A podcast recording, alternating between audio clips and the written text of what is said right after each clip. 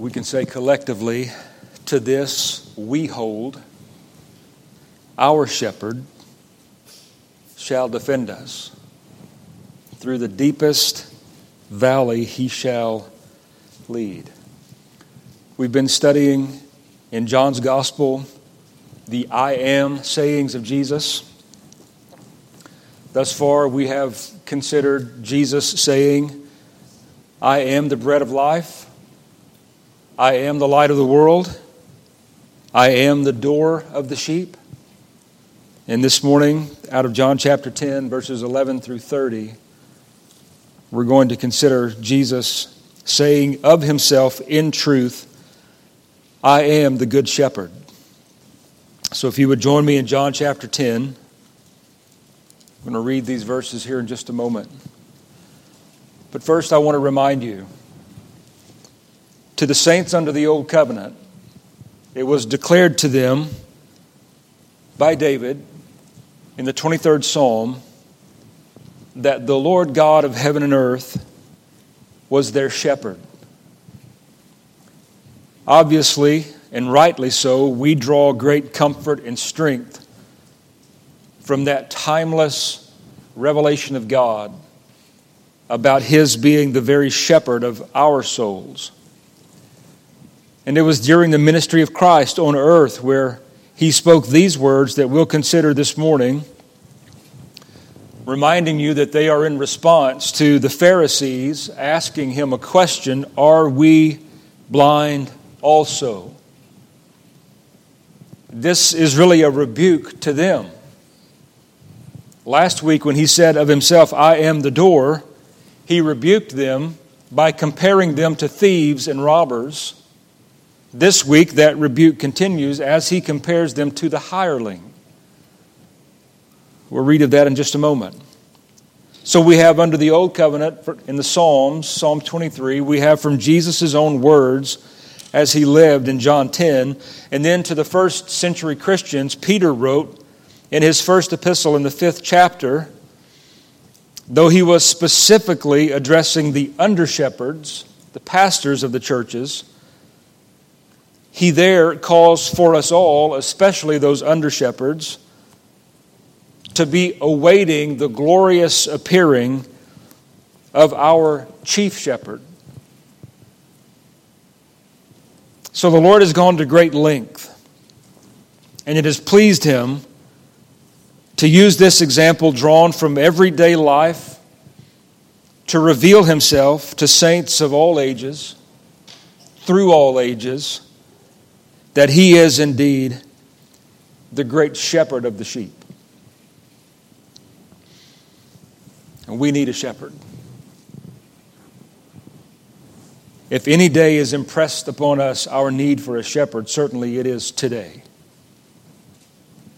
This is the day that we have. Tomorrow has not yet come. Yesterday is past. Today we need a shepherd. I don't know how closely you follow the news. I won't suggest that you follow it too closely. But to stay abreast of things happening in the world, this truth is being impressed upon us as Christians time and time again.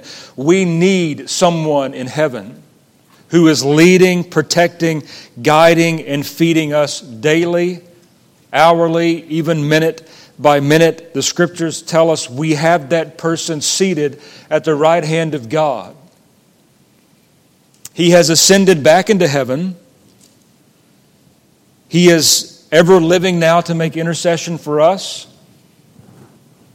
And in all of His glory and splendor as being seated at the right hand of God, in all of that intercessory ministry that He is even now carrying on for us, this great truth remains standing, that He is seated there as the shepherd of His people. That ministry of His has not ceased. We truly, as the people of God, have no want. The Lord is my shepherd, I shall not want. And as we prepare to read these verses, let me also remind you that these greatest truths concerning His love and care for His own was spoken in the hearing of those who would not come to him. They would not. I wonder how often this proves to be true in our own day. I wonder if it will be proven true again today. Lord willing, God helping me and God helping you, we will hear the gospel again today. The good news which concerns the care of the Good Shepherd for our souls will be heard again. The way that he has opened himself, he declared to be the very door of the sheep. Believers, it would befit me and it would befit you to even right now, silently in your own heart, ask God to give you an ear to hear this gospel again, afresh and anew. The gospel is for believing people. Very often you would hear something of the nature the gospel is for unbelievers. It is, but as a believer, I need to hear it often myself to be reminded of what he has done for me. So those of you who are believing, ask of God. Pray that he would help you. This is a prayer that would honor him. This is a prayer that he would delight to answer. He wants you to be comforted in the very depth of your soul by these great truths yet again. And for those of you who are not yet believing, be honest enough with yourself to confess that. I am not yet believing.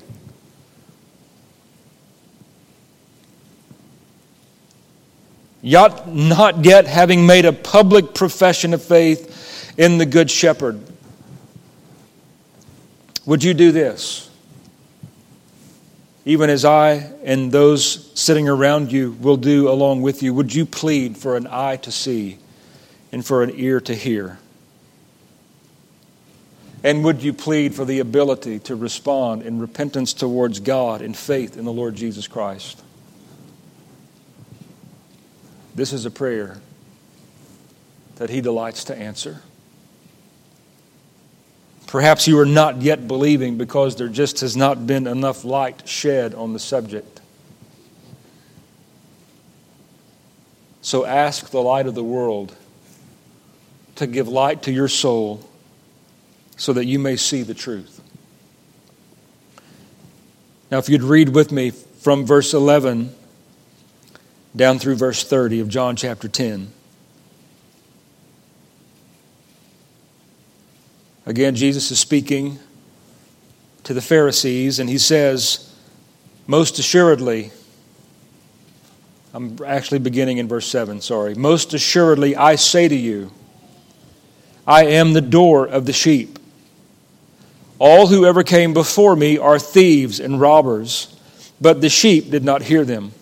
I am the door.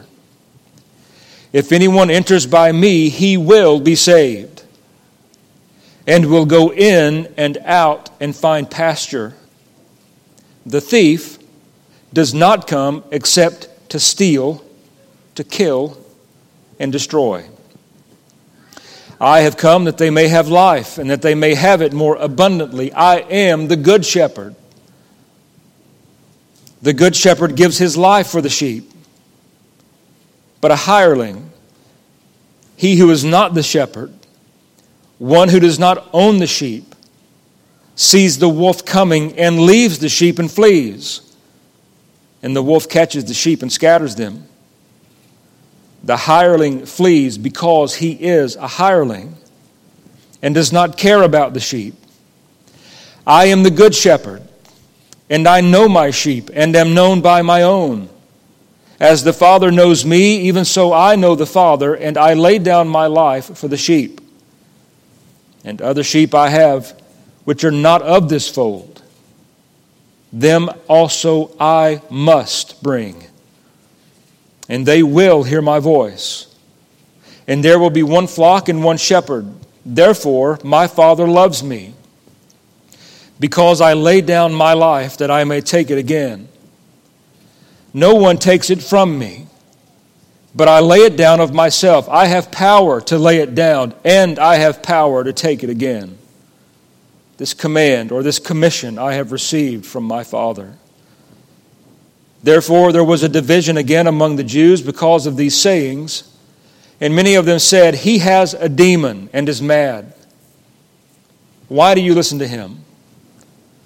Others said, these are not the words of one who has a demon. Can a demon open the eyes of the blind? Now it was the Feast of Dedication in Jerusalem, and it was winter, and Jesus walked in the temple in Solomon's porch. Then the Jews surrounded him and said to him, how long do you keep us in doubt? If you are the Christ, tell us plainly, as if he hadn't done so already. Jesus answered them, I told you, and you do not believe. The works that I do in my Father's name, they bear witness of me, but you do not believe because you are not of my sheep. As I said to you, my sheep hear my voice, and I know them, and they follow me, and I give them eternal life, and they shall never perish. Neither shall anyone snatch them out of my hand. My Father, who has given them to me, is greater than all, and no one is able to snatch them out of my Father's hand. I and my Father are one. Would you pray with me? Our Father and our God, we've read these words of your Son, our Savior, again. He makes open declaration in them that he is the door of the sheep and the good shepherd, having given his life for the sheep. So, Father, we ask you, we ask that even now the Spirit of God would come alongside of us and make these sayings of Christ known, that there would be new light given, and that we would behold these things afresh, that our hearts would be filled again with a new song of praise to our God for the salvation that we have been given, for the salvation that has come at a great cost, the very life's blood of your Son. We are thankful that he had the power to lay his life down and the power to take it up again. We ask these things in his name, believing they accord to his will for us. Amen.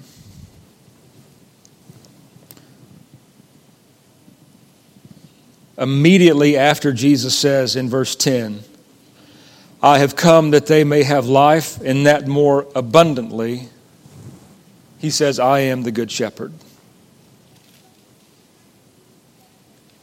He is both the provider and the guide in the abundant life.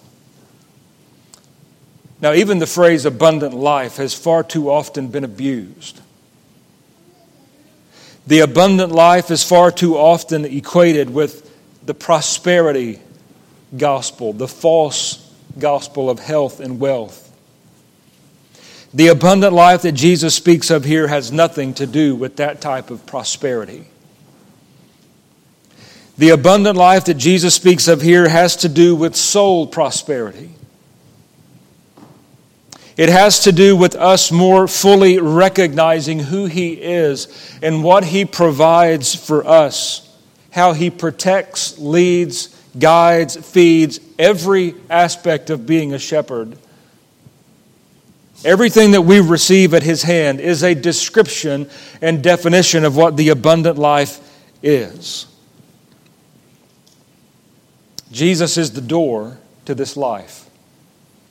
He is the door by which we enter. He is also the door by which we not only gain entrance into the sheepfold, but the green pasture that the sheep feed in. His declaration in the 11th verse follows the familiar pattern that we have seen in the last several weeks. In the original language, Jesus says, I, even I, am the good shepherd. I, especially me, I am the good shepherd. I want you to see here that the emphasis in the original language is placed upon the adjective good. It literally could be translated beautiful. No translation gives it to us in that way. But if you study this word, you'll find out that that would be a faithful representation of it. And if we were to read it that way, I am the beautiful shepherd. And he's not there speaking of his appearance. His appearance would very soon be so marred that Isaiah tells us he would not even be recognizable as being human, as being a man. So he's not here referring to his outward appearance at all. William Hendriksen helps us to understand this word when he defines its two characteristics. He says that Jesus is here referring to his character as being good and the work that he will accomplish as being the good shepherd. So I want you to think on those two aspects of the word good. When Jesus says, I, even I, am the good, beautiful shepherd. In character, being good.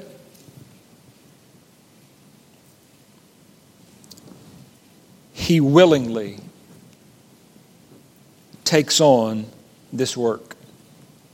We're going to talk about that more fully as we progress through these verses, but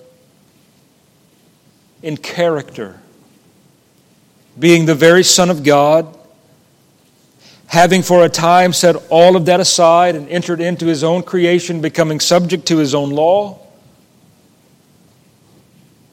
He is in every way a beautiful shepherd. And those who have seen him with eyes of faith, those who have had the light of the Spirit of God shine brightly enough upon us to see him for that, recognize him to be the beautiful shepherd. How lost would we be in this life if we hadn't seen him? For some, the light shines the brightest through dark circumstance and situations. That's how some of you came to faith in Christ. You were at the end of your rope. You had fallen as low as you could possibly fall. You have tasted of this world and you had found out that it had nothing good to offer whatsoever. It's all empty, it's all vanity.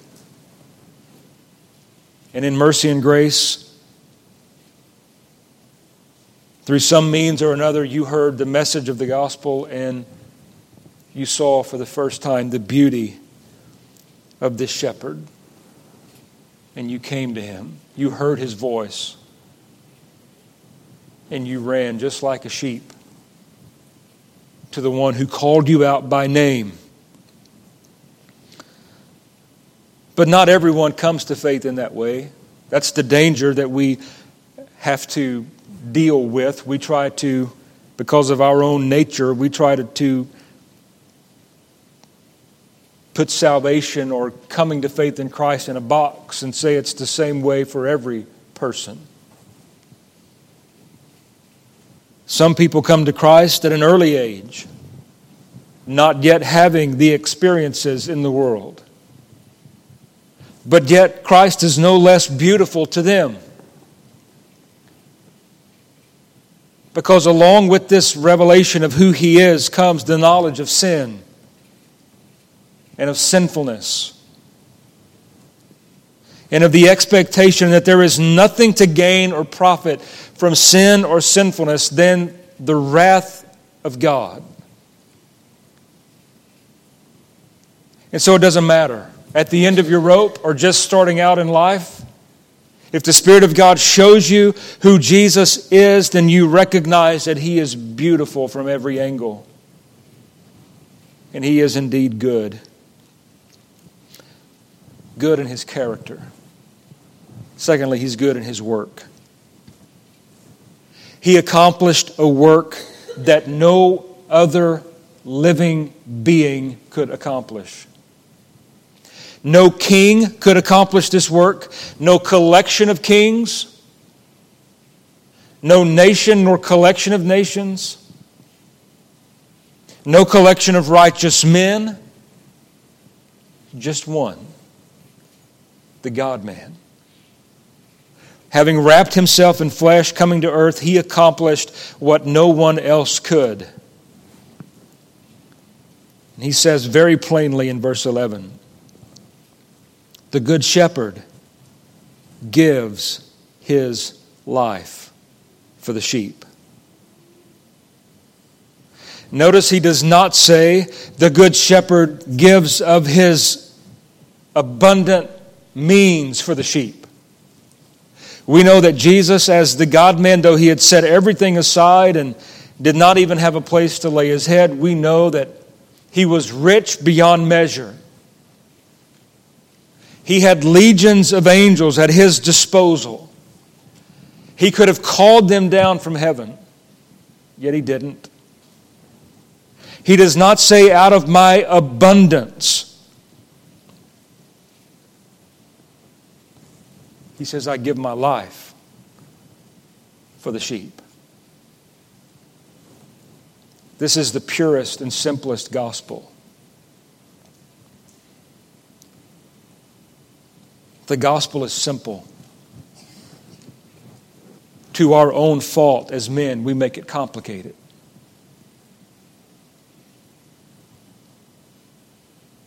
Jesus simply says, I give my life for the sheep. Every word there is important. The good shepherd gives.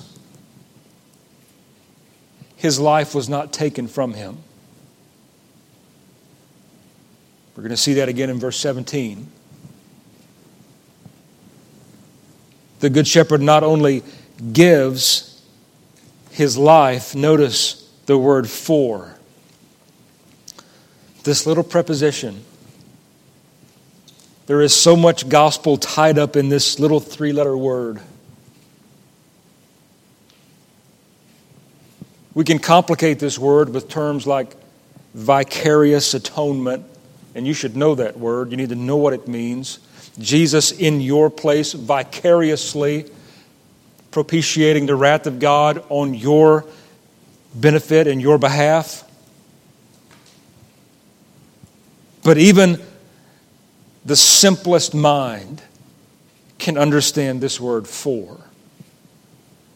Jesus died for the sheep, in the place of his sheep.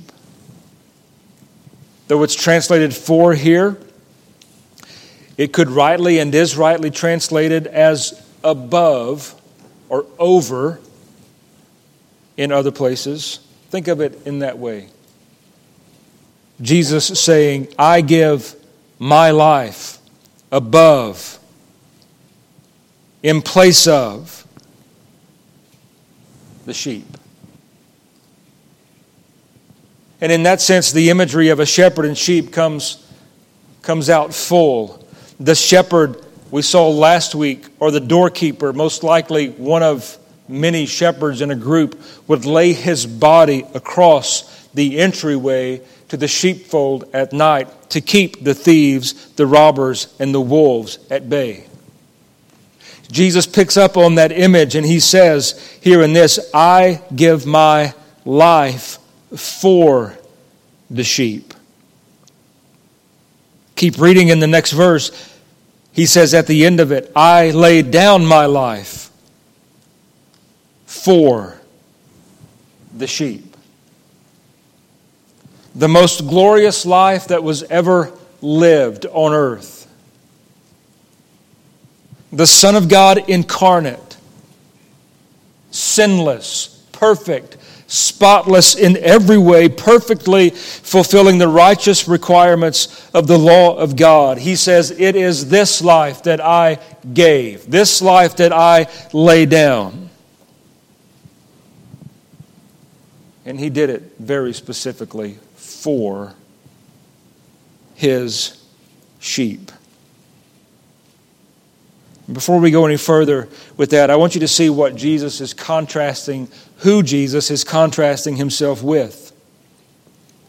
So the first point, obviously the Good Shepherd, the two aspects, his character, his work. The second point here is Jesus contrasting himself with the hireling. In verse 12, but a hireling, he who is not the shepherd, one who does not own the sheep, sees the wolf coming and leaves the sheep and flees. And the wolf catches the sheep and scatters them. The hireling flees because he is a hireling. Notice this, the nature of a hireling is to do what? To leave when danger comes. The nature of the hireling is the exact opposite of the nature of the Good Shepherd. Notice the words used to describe what a hireling does. And remember here, Jesus is referring to the Pharisees when he uses this term, hireling. A hireling is alert enough to know danger when he sees it. He knows a wolf is a wolf. And when that wolf growls loudly enough and his own life is threatened, the scripture here says, Jesus here says, he leaves the sheep and flees.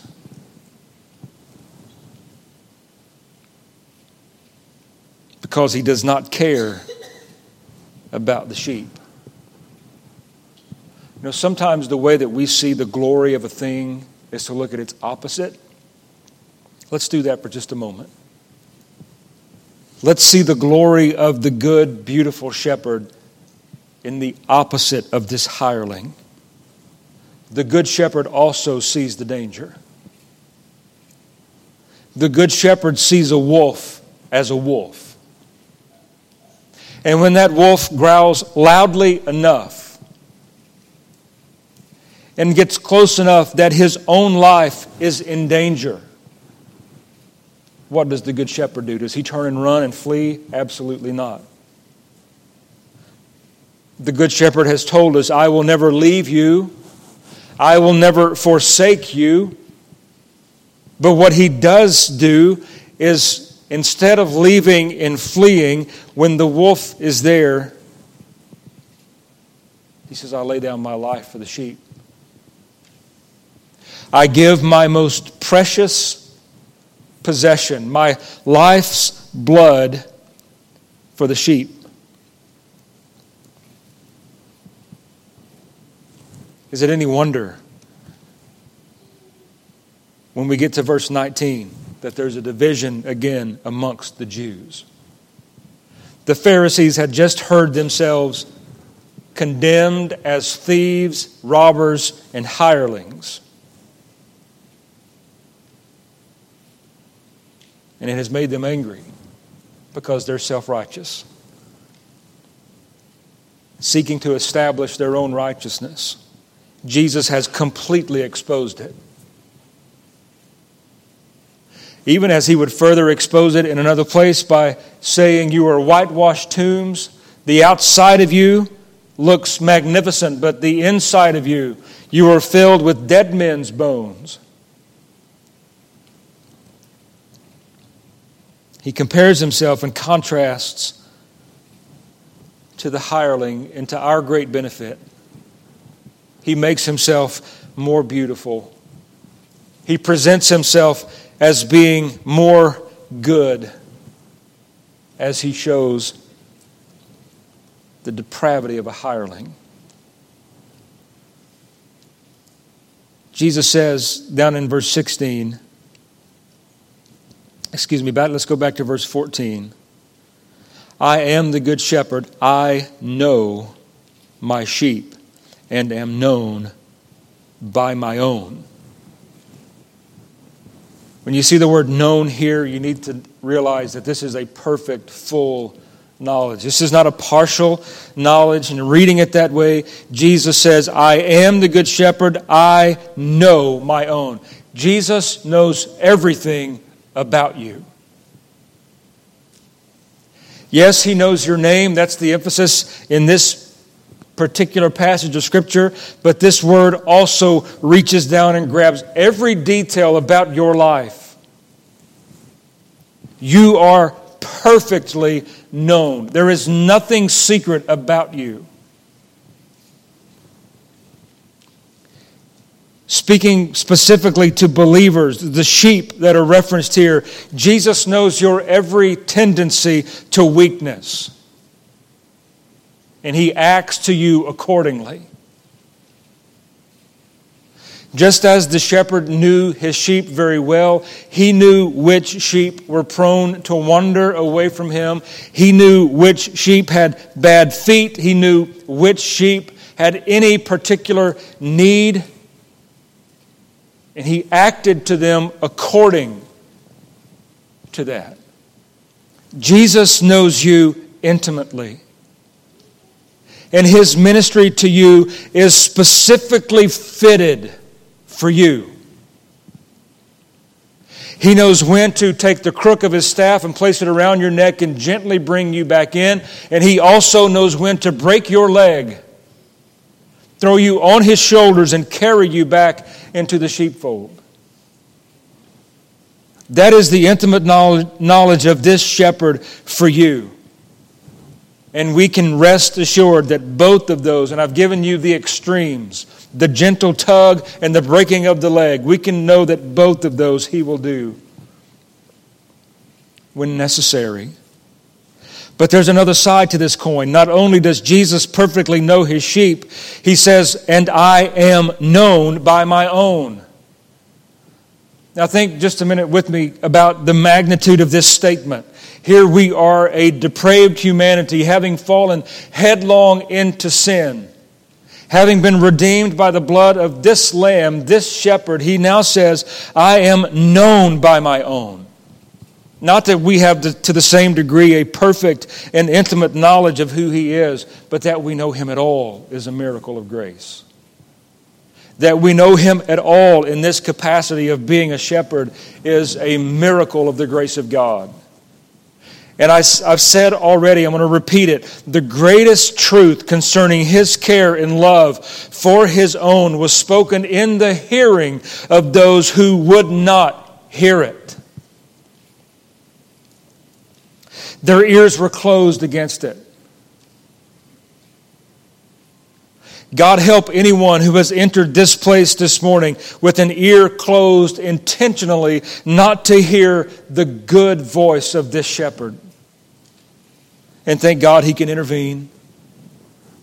And he can speak loudly enough to dig out your ears. That's Psalm 40. My ears you have opened. Literally, that the word there means you have dug out my ears so that I can hear. You have given me the ability to hear things spiritual where once there was no ability at all. So he knows the sheep and the sheep know him. And then interestingly in verse 15, Jesus interjects this knowledge of the Father and the Son. And admittedly, it seems out of place on first reading. It doesn't seem really to fit the analogy as we're just giving a casual reading through, but I want you to read it with me again. Verse 15, as the Father knows me, even so I know the Father. And then he gives us this statement based upon the perfect knowledge of the Father and Son. And I lay down my life for the sheep. The first part of verse 15, Jesus says, "As the Father knows me." The first and second persons of the Godhead. The Father knows the Son. The Son equally knows the Father. The result of this knowledge between Father and Son is the laying down of the Son's life for the sheep. Now, I can't tell you exactly what all that means, but I think I can tell you at least it means this. The Father and the Son, perfect knowledge of one another. The Son knows the Father is just, He is holy, and He will not overlook sin. The Father knows that the Son is good, He is meek, and He is mild. He is gentle, and He is lowly. He is willing to set aside His glory. He is willing to come, and in eternity past, the Scripture tells us that they made a covenant together that the Son would come and accomplish the salvation of His sheep. Perhaps that's why Jesus interjects this here. I know the Father just and holy, and He will require a payment for your sin. The Father, I know that the second person of the Trinity, gentle and lowly, He will accomplish a redemption. Jesus says, as a result of this perfect knowledge of Father and Son, I lay down my life for the sheep. This is necessity. This is an absolute necessity that we cannot bend on if we hold a true gospel of Christ. His life had to be laid down because He knew the just judgment of the Father would come in time. And the Father knew that this gentle and lowly shepherd would willingly go to the cross of Calvary and lay His life down there for His sheep. Thank God He did. The third part of this is in verse 16.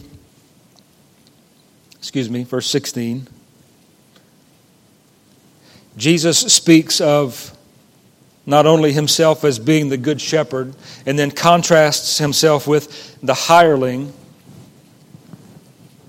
and speaks of the knowledge of the Father and the Son and vice versa. He speaks of there being one shepherd for one flock. Verse 16, other sheep I have. Can I point out something to you? He's already claiming possession of this sheep. Other sheep I have, which are not of this fold. Them also I must bring. Please look at this word, must. Don't miss it. It's not there superfluously. It's not the addition of some scribe that's contained in a textual variant.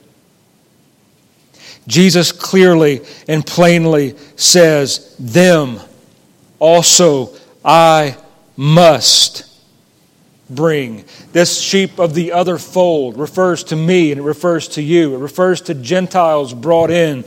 These sheep of another fold. Jesus is speaking to the Pharisees. He's speaking to the Jews. And He says, I have sheep of another fold and I must bring them in.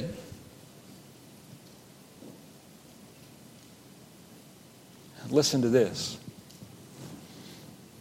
And they will hear my voice. And there will be one flock. And there will be one shepherd.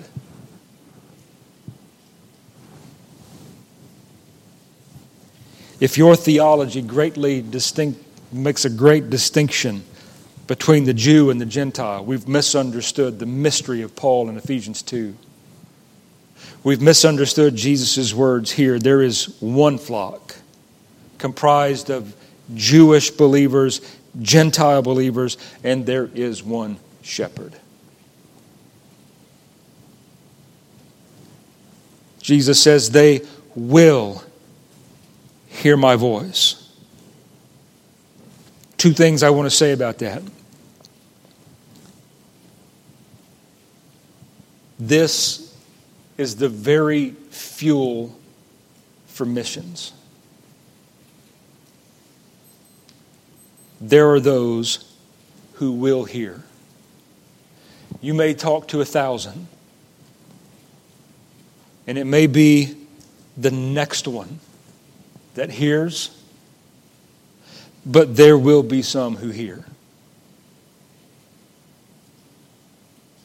There will be some in the midst of the chaos of life who will hear. They will hear my voice. The reason they will hear perhaps is given in Psalm 110, verse 3. Your people, read it this way, your sheep will be willing in the day of your power. The New King James bumbles that a bit and says, your people will volunteer in the day of your power. They will hear my voice. They will be made willing. And there will be one flock. And there will be one shepherd. What's the end result of all of this in verse 17? Therefore, we know that word is tying things together. It's reaching a culmination. The foundation has been set. Therefore, Jesus says, my Father loves me. Don't forget, in all of your gospel preaching and all of your gospel study, the central figure is Christ and His glory. Therefore, my Father loves the sheep. True enough. But Jesus says, therefore, my Father loves me. He loves me. What was dimly seen in Abraham and Isaac. You remember back in Genesis 22, you remember Abraham and Isaac. Abraham is told, take now your son, your only son Isaac, whom you love. Go to the land of Moriah and offer him there as a burnt offering. What was dimly seen there through type and shadow is on glorious display here between the Father and the Son. Abraham truly indeed loved Isaac as being his only son of promise. It was through Isaac that all the promises of the covenant would come. But yet here, as the antitype, as that type and shadow is fulfilled, Jesus says, therefore, my Father loves me. Isaac was spared the knife, not this son. He is the provision. Isaac was spared because there was a ram caught in the thicket. This son was not spared. There was nothing to whom the Father's justice could appeal. He loves the Son. Why? Because I lay down my life that I may take it again. Again, we can't help but see the prefigurement of Abraham and Isaac. Isaac, most scholars tell us, roughly, 13 years old, physically enough to put up a struggle. I want you to think of Silas as 13. Silas could put up a pretty good tussle if he wanted to. But Isaac, he doesn't. But Abraham knew, the Scripture tells us, that if he took his son's life, God was going to raise him from the dead. Isaac didn't know that. Jesus, being the perfect fulfillment of that, says, I lay down my life. He's gentle, he's lowly, he's meek, he's mild. But this son says that I may take it again. No one takes it from me. No one takes it from me.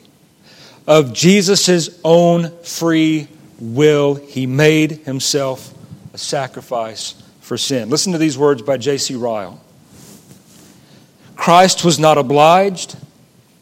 He was not compelled by some superior force. No one could have taken his life had he not been willing to lay it down. And he did so because he had made covenant with the Father to give himself as a propitiation for the sins of his people. End quote. He had the power to lay it down, and he had the power to take it up again. This commission or command he had received from his Father.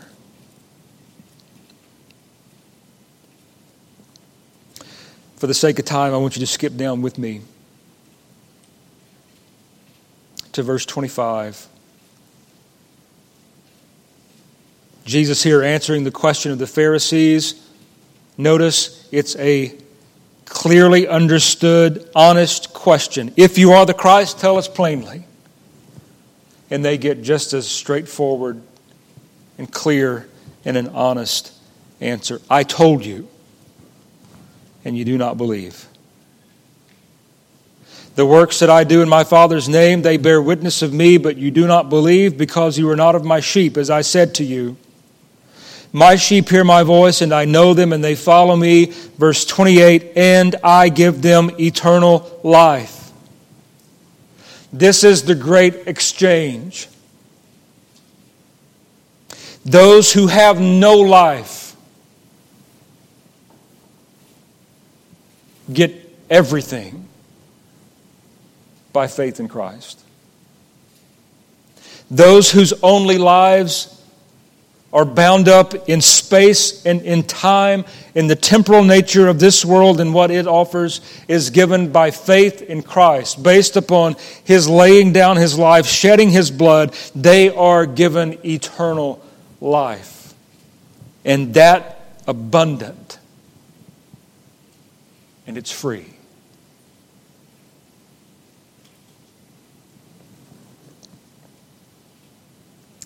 The greatest transaction that you can ever make is one that will cost you nothing.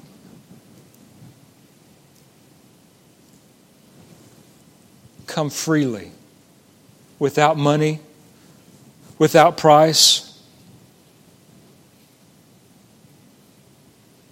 Trust that this good shepherd, the life that he laid down willing in your place, the blood that he shed in your place, the condemnation that was poured out upon him in your place.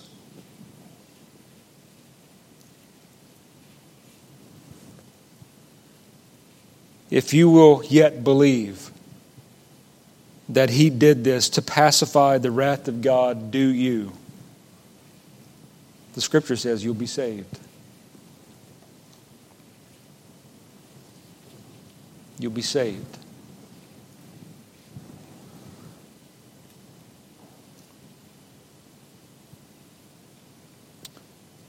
One other quote from J.C. Ryle as I wind down.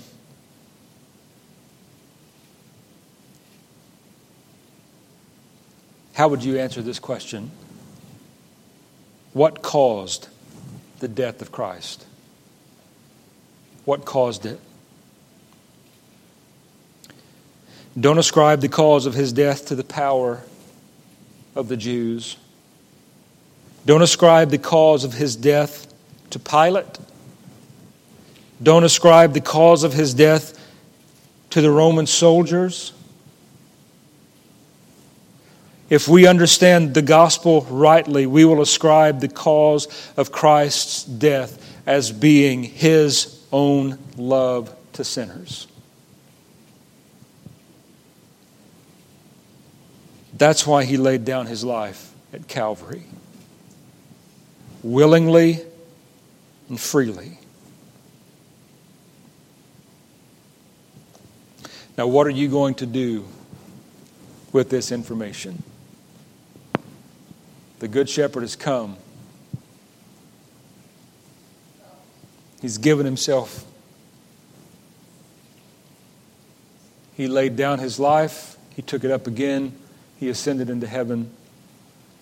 All who come to him, he will by no means cast out. Whoever comes to him believing will be received. Let's pray. Father, we pray this morning that the message of your gospel, Lord, that you would add your blessing to it. Lord, we are thankful for Christ, our Good Shepherd. Thankful that it was his great love for us, even while we were yet sinners. While we were still at enmity with God. While we were still sinners and living out our sinfulness, he died for us. Father, would you take this message, the very power of God unto salvation, use it for your own glory, both in the lives of those who are believing and of those who have yet to come to faith in Christ. Do that which most honors and glorifies yourself. Do that which most exalts your Son. For we pray and ask it in his name. Amen.